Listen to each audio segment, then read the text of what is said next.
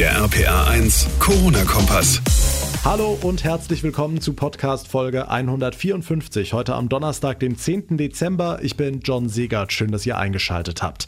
Nach dem bundesweiten Höchstwert an Corona-Neuinfektionen gab es heute Mittag dann die Meldung aus Mainz. Auch hier in Rheinland-Pfalz haben sich mehr Menschen innerhalb eines Tages infiziert als je zuvor und es sind auch noch nie so viele gestorben wie in den letzten 24 Stunden. Die Lage bleibt also ernst. Die Rufe nach einem richtigen Lockdown werden immer lauter und die Frage steht im Raum, was haben die letzten sechs Wochen Teil-Lockdown dann überhaupt gebracht? Antworten gibt uns ein Virologe aus Mainz gleich in dieser Folge.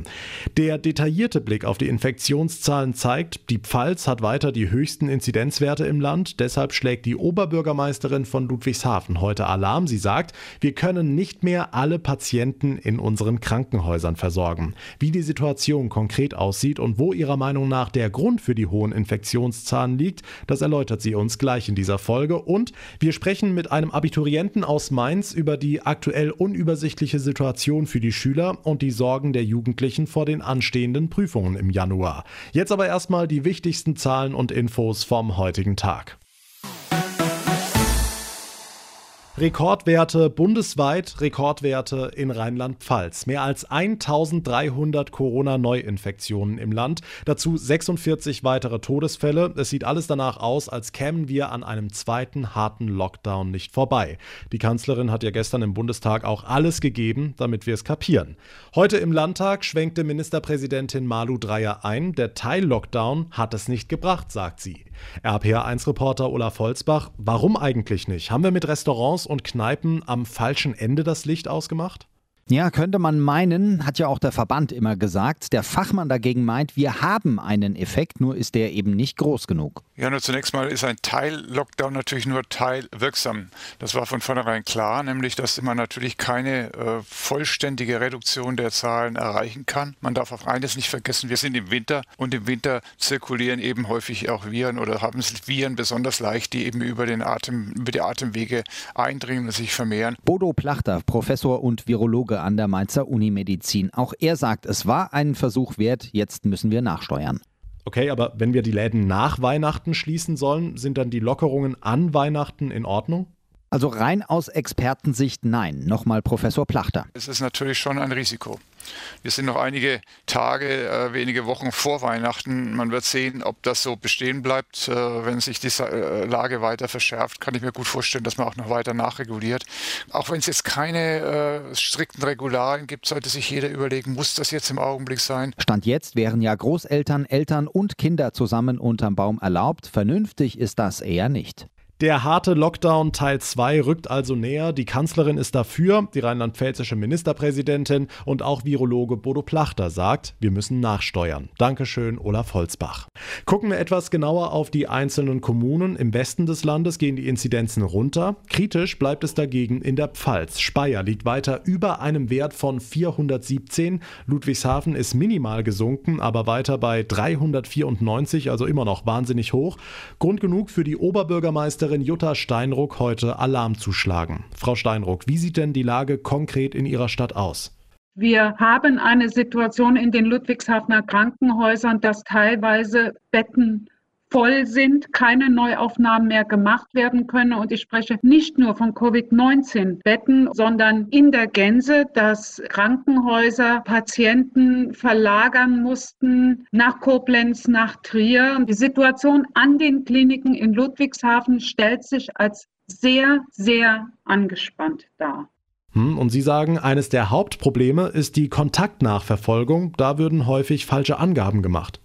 Entweder die Stadt Ludwigshafen ist eine Stadt, die nur aus Singles besteht, die keiner beruflichen Tätigkeit nachgehen und auch keine Freunde haben. Dass das nicht realistisch ist, glaube ich, ist jedem klar. Und wir sind der Auffassung, dass wir mit solchen Informationen das Infektionsgeschehen nicht eingrenzen können.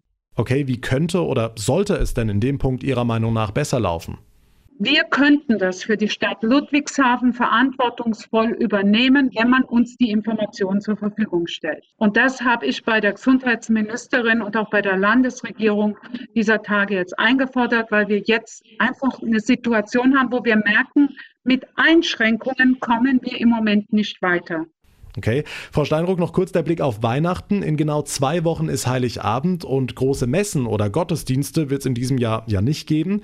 Jetzt gibt es aber den Vorschlag in Ludwigshafen, eine große Messe im Südweststadion abzuhalten. Open Air quasi. Da sei ja genug Platz, um die Abstände einzuhalten. Wie sehen Sie das?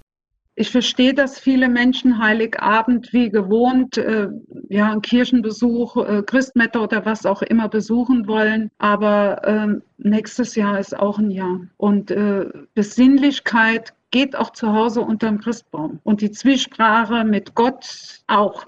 Sagt Jutta Steinruck, die Oberbürgermeisterin von Ludwigshafen. Vielen Dank für das Gespräch. Ein Schreiben des rheinland-pfälzischen Bildungsministeriums sorgt im Moment für Aufruhr in den Abiturklassen. Die Schüler, die kurz vor ihrem Abschluss stehen, sollen demnach nach den Feiertagen bis zu den Prüfungen von zu Hause aus unterrichtet werden. RPA1-Reporter Jan Felix Kraus, einige Jugendliche befürchten deshalb jetzt schlechtere Noten. Genau, die Schüler halten den letzten Präsenzunterricht für entscheidend, um Fragen zu stellen, Ängste zu nehmen und die finalen Vorbereitungen anzugehen. Die werden ihnen nach eigener Aussage jetzt aber genommen. Wir sind alle ziemlich genervt und fühlen uns halt an der Nase herumgeführt, weil eben uns die letzten Wochen suggeriert wurde, die Maske schützt und äh, dass jetzt eben die Sicherheitsmaßnahmen der letzten Wochen einfach für nichtig erklärt werden und uns deswegen der letzte Präsenztag ist halt nicht das Beste, was passieren kann. Der Tag am Jahresanfang ist für die Vorbereitung absolut essentiell, sagt unser anonymer Schüler. Einerseits bräuchten manche den Präsenzunterricht, weil sie keine Muttersprachler sind und Verständnisprobleme leichter geklärt werden könnten. Andererseits. Also die meisten haben halt die stärkste Vorbereitung in den Weihnachtsferien, wo wir uns dann halt nochmal das ganze Zeug vertiefen, uns die Zettel nochmal anschauen. Und da kommen dann wahrscheinlich noch Fragen auf, die dann halt äh, erst an diesem Tag geklärt werden könnten. Die Lösung liegt für die Schüler klar auf der Hand dass eben die Weihnachtsferien für die unteren Stufen um ein, zwei Tage verlängert wird, damit wir eben in der Schule sein können und uns nochmal richtig aufs Abi vorbereiten können. Grund für die Maßnahme ist laut Bildungsministerium der Schutz der Prüflinge auf den letzten Metern vom Abitur. Die Fragen der Schüler werden übrigens trotzdem beantwortet, wenn auch nur online. Und das, haben wir ja gerade gehört, ist einfach etwas anderes. Ein Schreiben des Bildungsministeriums in Mainz ärgert die Abiturienten in der Region. Sie hoffen, dass da nochmal nachgeregelt wird. Die Infos von Jan Felix Kraus. Vielen Dank. In genau zwei Wochen ist Heiligabend und noch immer ist nicht hundertprozentig klar, wie es jetzt genau an und um Weihnachten aussieht. Aber RPA1-Reporterin Maike Korn, viele gucken auch schon eine Woche weiter. Heute in genau drei Wochen ist Silvester. Diesmal wird es ganz anders aussehen. Partys sind wegen Corona nicht drin und Feuerwerk, hm, vielleicht maximal auf dem eigenen Grundstück. Auch die Stadt Mainz arbeitet gerade an einem Böllerverbot für bestimmte Bereiche. Eigentlich nichts Neues. Stichwort Brandschutz. Zum Beispiel ist es in der Mainzer Altstadt verboten zu böllern. Das hat etwas mit der baulichen Substanz zu tun und der Befürchtung, dass wenn da mal was schief geht, äh, dann äh, Holzbauten in Flammen stehen. Also solche und ähnliche Regelungen ähm, begleiten uns schon länger. Der Mainzer Oberbürgermeister Ebling, genervt von der Diskussion über den Sinn eines solchen Verbotes. Es ist mehr auch nochmal ein Appell einfach an die Menschen, sich zurückzunehmen, insbesondere zu vermeiden, dass viele Leute irgendwo draußen stehen. Und ich glaube, dass die aller, aller, allermeisten dann selbst weise genug entscheiden werden, oh, dieses Jahr machen wir mal nicht so viel oder vielleicht sogar gar nichts. Bei einer Blitzumfrage auf der Straße waren die meisten einverstanden. Kaum einer trauert um die Raketen und Böller. Ich finde es in Ordnung, das zu unterbinden, weil dieses Jahr ist einfach komplett anders als die anderen. Jeder soll machen, was er will in dem Bezug nur möglichst ohne Gruppe. Also ich bin eigentlich schon immer dagegen und jetzt eigentlich noch mehr. Ne? Ich wohne hier unten am Rhein. Sie glauben nicht, ich kann nachts keine Fenster aufmachen. Das stinkt zwei Tage, weil hier geböllert wird wie verrückt. Saubere Luft, ein klarer Pluspunkt. Außerdem dürften auch ganz viele Haustierbesitzer einen viel entspannteren Abend haben. Das kann ich aus eigener Erfahrung bestätigen. Dankeschön, Maike Korn. Und damit komme ich zum Ende der heutigen Ausgabe. Wenn euch unser Corona-Kompass gefällt, dann würde ich mich wie immer sehr freuen, wenn ihr mir eine kurze Bewertung bei iTunes hinterlasst.